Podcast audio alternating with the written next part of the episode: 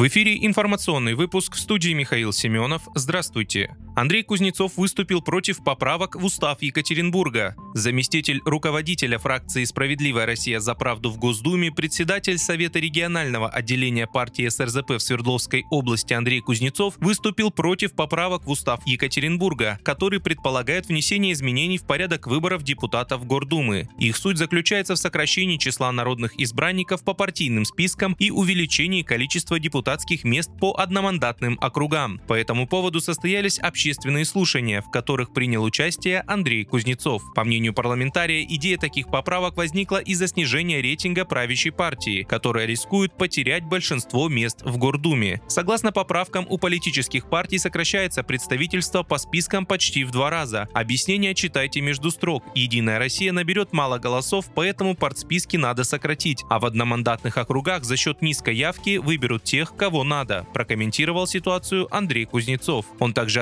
отметил, что предлагаемые поправки законодательно сократят влияние оппозиции на работу власти.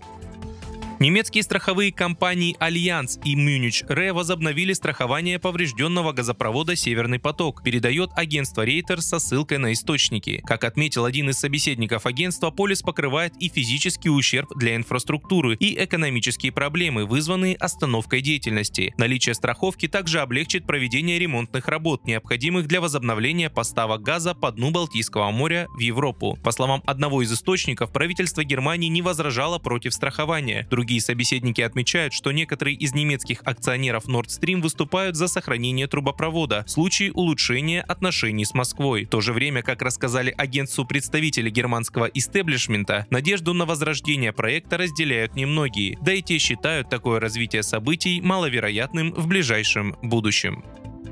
Пекин готов обсуждать урегулирование украинского кризиса с Европейским Союзом, заявила официальный представитель МИД КНР Мао Нин. Ее слова приводит ТАСС. Представитель ведомства напомнила, что Китай не является участником военного конфликта. Кроме того, она отметила, что Пекин активно поддерживает мирное урегулирование кризиса. Помимо этого, она выразила надежду, что Евросоюз поспособствует становлению долгосрочной стабильности в регионе.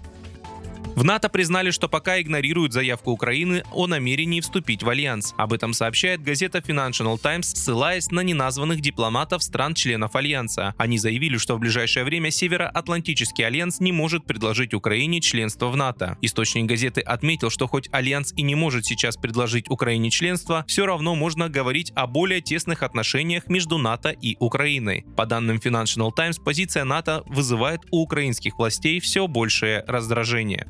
Вы слушали информационный выпуск. Оставайтесь на справедливом радио.